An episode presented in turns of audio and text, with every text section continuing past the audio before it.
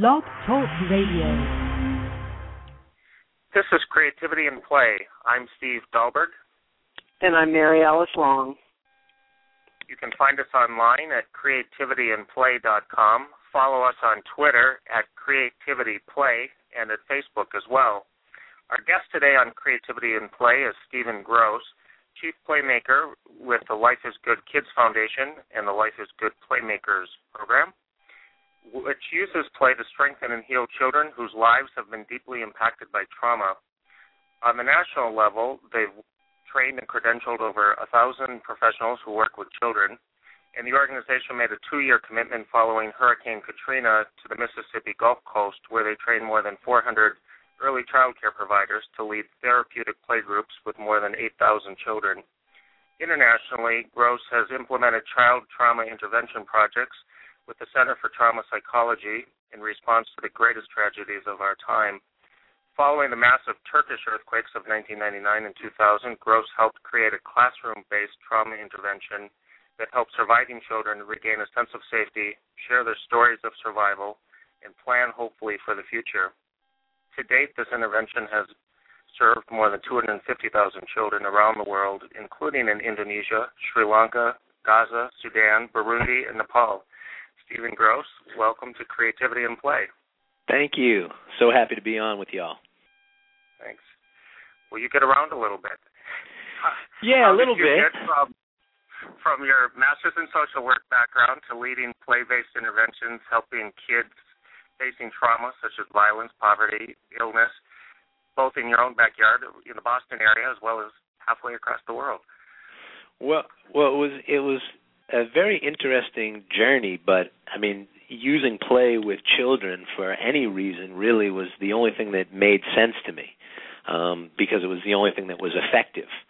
Um, you know, once you start that kind of playful exchange and engagement and build a connection and trust, you you open the door to children to begin to putting trusting relationship together. You know, I look at at play really as just being a container for a relationship.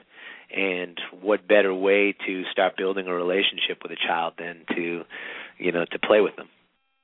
And and from there, you know, I was just fortunate. I mean, one of the biggest blessings of the work is you meet so many great people along the way who are doing so many interesting things and when they know of the work that you're involved in and for instance with with Turkey I was working with a gentleman by the name of Robert Macy who um at that time was at the trauma center and was working for the Center of for Trauma Psychology and was asked by the Turkish government to develop a a response to the earthquakes in in Turkey and so he put together, he started to put together an intervention. He started to say, well, if this is for kids, we really need play to be a central part of it.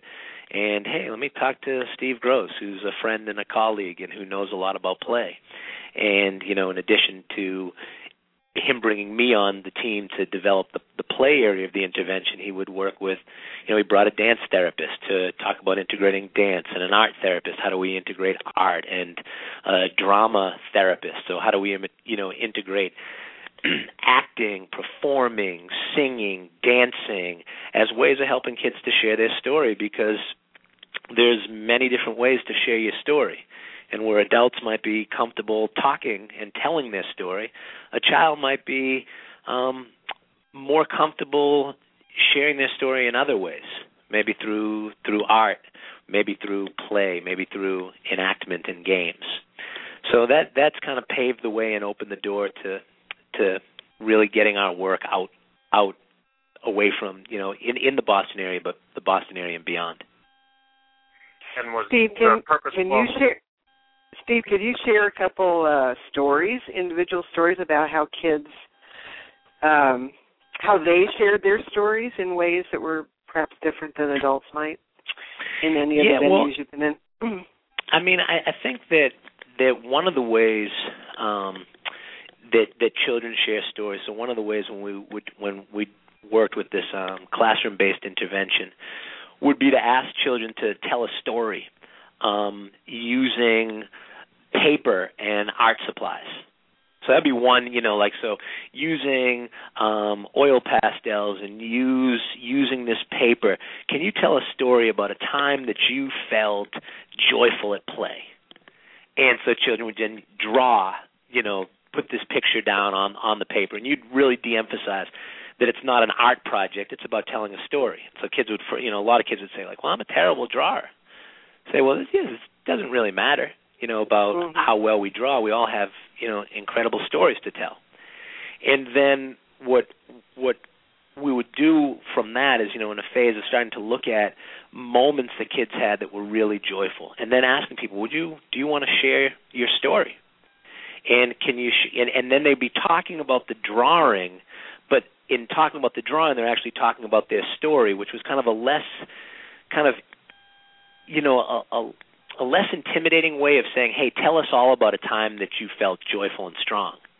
You know, it's like let's take some time and actually draw about. Kids would, you know, come up with very elaborate stories, whether they were playing baseball or skiing or hiking, and then you'd ask them to share, you know, to, to share their their drawing and so they're talking about it, but there's also a little bit they're a little bit removed from it, so the level of detail that they go into can be even greater.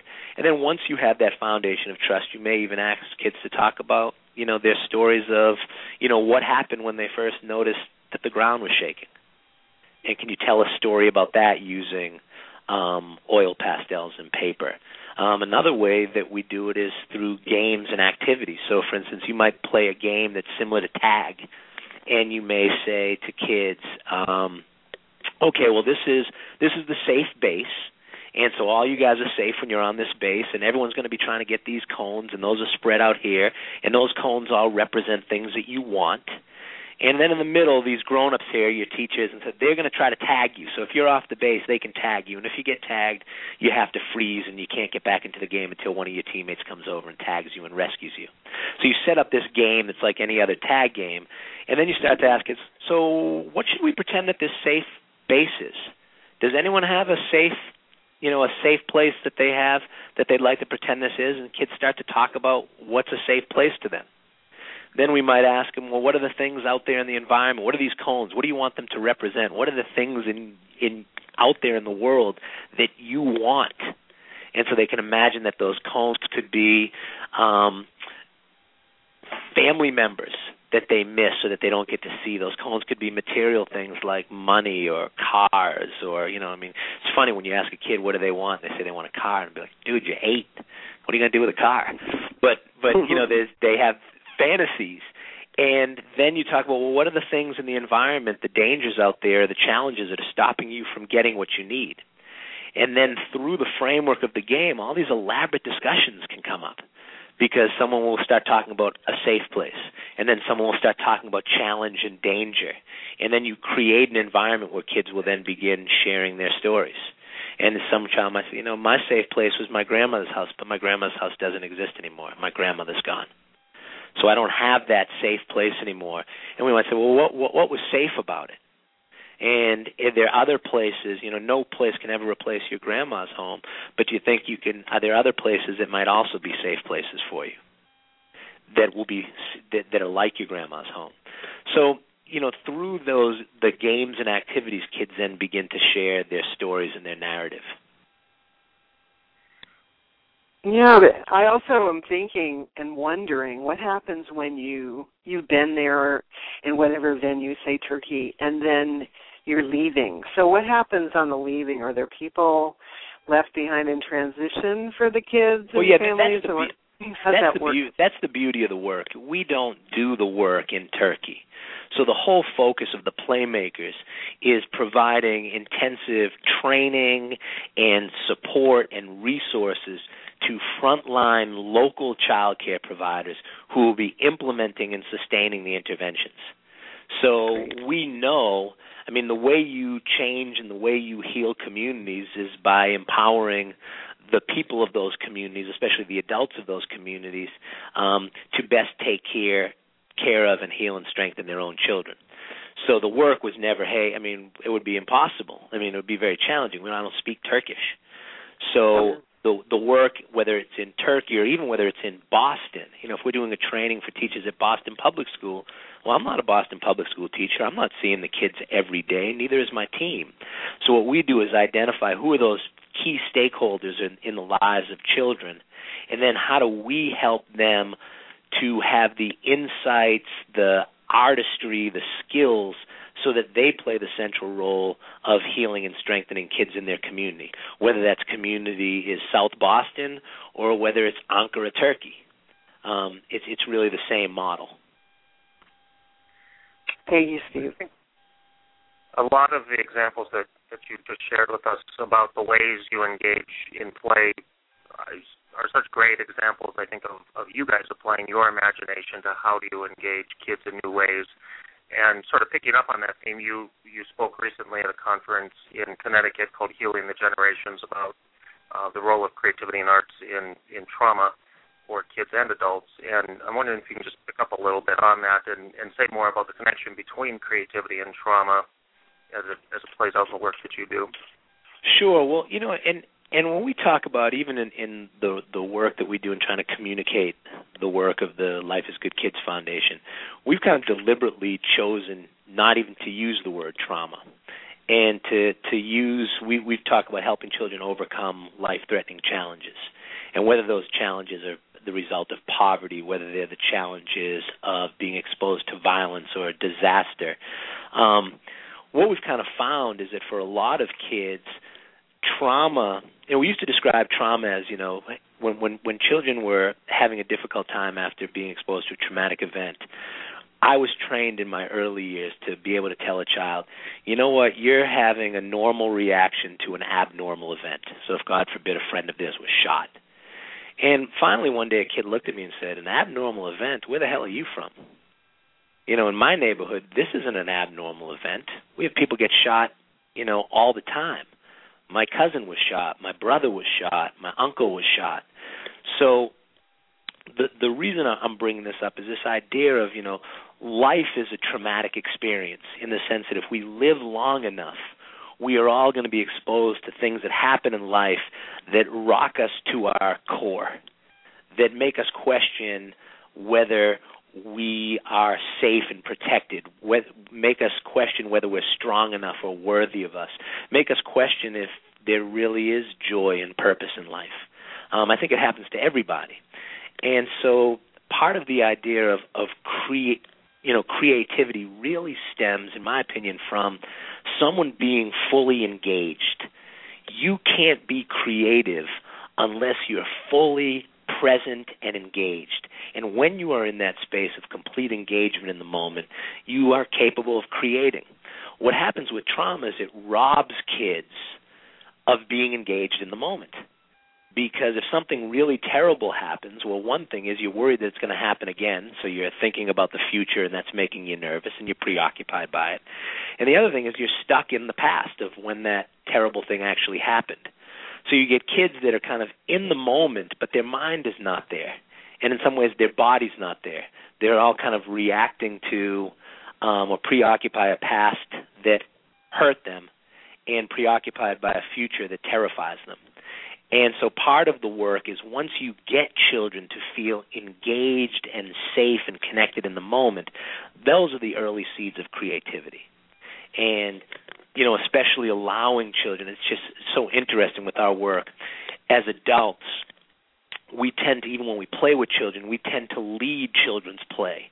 We tend to generate more ideas than the kids do. We tend to show the kids the right or the wrong way of doing things instead of throwing the question out. And and I'll give you an example. You know, you, you have a group of kids and a teacher with a parachute. And so the teacher may have the parachute with the kids and start teaching the kids, hey, let's go down and up and under and let's do this and that. Instead of just throwing the question out to the kids and go, hey, hey, everybody, we have 20 kids and we have one parachute. What do you think we could do with this? and opening that up even with things like blocks hey we have 400 blocks we have a mat here we have this what do you think we can do um, and really letting kids take a leadership role in the play and listening to children's ideas and then once you've listened to enough ideas sure you can contribute an idea uh, you know an idea or two um, but children have an expertise in play that in some ways is more advanced than we have as adults. I think we tend to, as adults, can grow out of playfulness. So part of what has opened our eyes to the creative aspects of the play is what also makes the work easier as an adult is by asking kids and empowering kids to make key decisions. And then you really kind of open the door to what's possible. Sometimes kids will throw out a suggestion that doesn't seem to make sense from your adult perspective. So they may ask you to do something with the parachute that seems impossible. And or it might seem dangerous. And so instead of saying to the child, "Well, that's dangerous. We can't do that." You know, the child might say, "Well, let's we want to have a, let's have somebody stand in the middle of the parachute and all the kids will lift it up." And you know that if that happens, a child could fall and fall through and hurt themselves. The response of the adult, instead of "Well, we can't do that," is, "Well, wow, if we do that, what could happen to the child in the middle? And are there some ways that we could do something similar but also keep it safe?" So you keep you keep kind of putting children in a role where they are thinking creatively and they're looking at ways to address challenges. So, Steve, one, uh, often when I talk to adults about the benefits of play, they give me a quizzical look because they feel, uh, many adults feel in our culture, that play is for kids and not for them. And so one of the things I hear you saying is that play helps us uh, helps us all, whether we're kids or adults, make help us make creative decisions and to take some action. So, um, what do you have to say about that and other benefits? Yeah, I mean, I, think uh, you know any. I, I think a lot of folks, and and you know, I'm not saying that like, hey, I, I got it figured out or we have it figured out. I mean, we learn every day, but one of the things that I feel very strongly about is that play is not about a type of activity. It's not a category of activity. So this is play and this is not. I think play is a way of engaging whatever it is that you do. You know, play is not about what you do, it's about how you do it. Mm-hmm. And so when you think about any adult and you say, well, let's just look at if you were to do whatever it is that you do, whether you're an accountant, whether you're a lawyer, whether you're a teacher, whether you're a firefighter, if you were able to do what you do with kind of more joy, more passion, you were connected more to the people, you had stronger relationships, you were felt empowered and strong in what you did, and you could be creative, would you be better in anything that you do? I mean, I can't think of one situation where higher levels of joy, social connection, creativity, and engagement won't help you. They help you as a parent, they help you as a teacher, they help you as a husband or a wife or a father or an uncle. So in, instead of like instead of looking at play as hey this is an activity, I like to look at play as an approach to any activity under the sun. And so, you know, I have a new baby at home, and it, it hit me the other day. You know, you know, I'm I was signed up by my wife, as most husbands are, to go to a play group. You know, with your five month old baby and a bunch of other dads, and um we were running late for the play group, and so I was like, okay, well, I got to get my son changed, and I got to dress him, and we got to get in the car, and then we're going to go to our play group. Well, I start catching myself rushing getting dressed, changing. And I'm saying, well, the the changing and the getting dressed and the ride could be every bit as playful as the play group. It's not a means to an end. It's like this every moment. So instead of kind of rushing to get to the play group on time just so, you know, my son could fall asleep or listen to the other babies cry, was like, let's take our time changing his diaper. Let's sing while we put his outfit on. Let's make it fun to put him in his car seat and get him on the ride. Uh, granted, the ride wasn't all that fun because he doesn't like the car, so there was a lot of crying in the car. But I see that sometimes we we miss all these opportunities to play in order to get to do something that's play.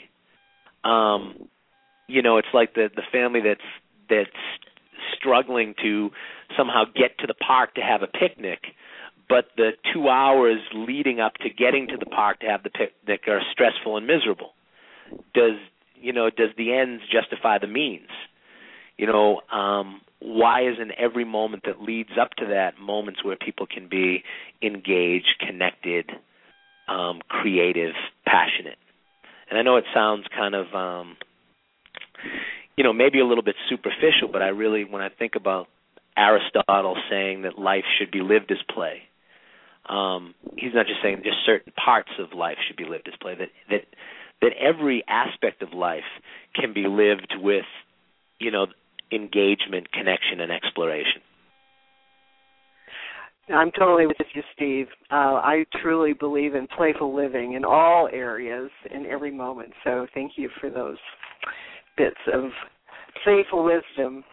Well, and can, you know, I just want to add one thing, and I apologize, but you know, I also think it's it's important that I think sometimes playful living gets a bad name because people assume that that means that well, you don't feel sorrow and you don't feel mm-hmm. anxiety mm-hmm. or you don't feel despair. And part of playful living is really to engage and explore whatever the experience and emotion that you have. So, for instance, it's not about trying to block out what is hurtful it's can you experience it? Can you feel it? You know, we talk about sometimes can you attend a funeral playfully? And it doesn't Absolutely. mean showing up and telling jokes.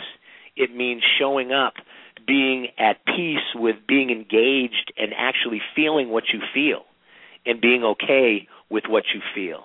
Um, exploring that emotion. It's about being able to look at the the life of the person that you're honoring and see the goodness of what you you know what you learn from that person. It's about being able to connect with the other people who are also mourning the loss and being present for that experience. That's playful living. Playfulness doesn't need to be trivial. It doesn't need to have just levity. It doesn't need to be all smiles and laughs. Um and I think sometimes when people hear, well, you should live playfully, it's like, well, what is this guy talking about? I mean, life is hard. There's sad things that happen. There's challenges that happen. Um, and and all playful living means in those situations is the ability to feel what you feel, the ability to you know continue to to explore and engage and not withdraw from life when those things happen. Absolutely. We just had our beloved basset hound die and I actually with my husband we did a play video about Sam and mm. our grief. And during the videotaping, I was crying and playing about and telling him some stories about him and and then we both both my husband and I sobbed after we did the video but so just to help ourselves and help others see that play and grief can go together just as you're saying. So thank you. Yeah absolutely and I'm sorry about your dog. Oh thank you and congratulations on your new son. Thanks yeah. I thought I knew joy um, but I'm I'm I'm getting to have a second childhood, maybe even a third childhood. Um, Great. Well, I wanted to pick up on the um, what you were describing a little bit ago about um, letting letting kids lead, and I suspect that probably also reflective in in your baby and letting him lead in the play that's in your life right now. Uh, but it was making me think about uh, that what you were describing and, and knowing that you work a lot with kids, as you said earlier, that are in very challenging situations. But of course, that's as true in the everyday classroom and in our schools, and are not letting kids lead or be creative oftentimes, or as much as as we could. And I'm wondering if you do work as well in those settings and just everyday classrooms and schools to help teachers and parents and others who work with kids become more yeah. open to how to draw out or allow the natural play and creativity to happen more more freely. Yeah, we're we're very fortunate, you know, to get a chance to work with um teachers and schools and principals and um school psychologists and, and and one of the things I love about the model is you know when we go into a collaboration like that, we don't come in as the experts um, and that the people who are showing up for the training, well, they're the trainees and we're the trainers and we're the experts and they're there to learn. Um, if I, I'm not a classroom teacher, so I don't have the expertise of what does it take to run and and and work with an effective classroom. So when we have classroom teachers come in, we share with them some of our knowledge and expertise around the importance of play, the importance of play from a social, emotional, physical, psychological level. Um, the impact of, of frightening events and trauma on play and brain development. And then combine that expertise with the teacher's expertise around teaching and educating children. And then how do you combine those expertises to create something really powerful? So once you have these principles down, like one of the basic principles that we have about play is that we've broken down play. We created a definition for playfulness as um, the motivation to freely and joyfully engage with, connect with, and explore the surrounding world. Now, there's nothing in that definition. I mean, that definition is what education is all about about engaging, connecting, and exploring with the world. So it's one of those things where it's easy to talk about, but how do you execute it and how do you do it? So, um, working with teachers, and we've we've taken that definition and then saying, okay, well, we look at there being four domains of playfulness. Number one is joyfulness something is really difficult to be playful if you don't feel a sense of joy in it. Um, the other piece is social connection. You know, we need relationships. We'll never reach our true play potential without the love and support of a community. Doesn't mean we don't want to play alone sometimes, but we need that support. We're we're herd animals. Um, the third piece is this idea of um, internal control, kids feeling safe and confident. And the fourth one is active engagement. How do you get kids to feel engaged and passionate and creative? And so the work in schools is saying, well, how do you take the let's look at a, a lesson plan. Let's look at a curriculum that you're using and are there ways to make it more joyful? Are there ways to make it more socially connecting? Are there ways to create an environment in the classroom so that kids feel safer and more empowered in the classroom? What are some ways that kids can tap into their own creativity so you're asking people to look at a framework and then modify and adapt their work so that you're basically doing, you know, having a classroom environment that's more joyful, connecting, empowering, and engaging. And um, so some of that stuff is, you know, the integration of games and activities in the classroom. Um, some of that is also we work with folks and we we develop. Um, we have a specialist that we work with with Boston Public Schools' name is Dwayne Nunez, who helps with something called playful curriculum adaptations. Because teachers will say, well, we have this boring curriculum that we have to use. And, you know, curriculums aren't necessarily boring. I mean, yes, some are better than others, but I think it's teachers that can be boring. You know you can teach boring stuff in an ex- in a somewhat exciting way. So what control do teachers have so they can take a curriculum that may seem constraining but how do i bring more joy to it? How do i bring more connection to it? Um and and and that's really the focus because in in any environment that you're working with kids you're going to have a much better time if a kid shows up at school and is having some fun in school. If they feel loved and accepted in school, if they feel safe and respected in the school, and if they feel engaged or excited about what's going on in school, they're going to get a better education. Um, and and so, you know, really working teachers are some of our best playmakers, and what we refer to as a playmaker is just somebody who's dedicated their lives to helping children and doing so in a playful way. Well, Steve, thank you so much for joining us today to explore these topics. Oh, it's my pleasure, man. Steven Gross is Chief Playmaker with the Life is Good Kids Foundation and Life is Good Playmakers. You can listen to this show and previous shows again and find more information about our guests and coming shows at creativityinplay.com and follow us on Twitter and Facebook as well. Creativity and Play is a production of the International Center for Creativity and Imagination in partnership with the National Creativity Network. I'm Steve Dahlberg. And I'm Mary Alice Long. Thank you, Steve, for joining us. I hope we oh, can my follow pleasure. up Thanks as playmakers.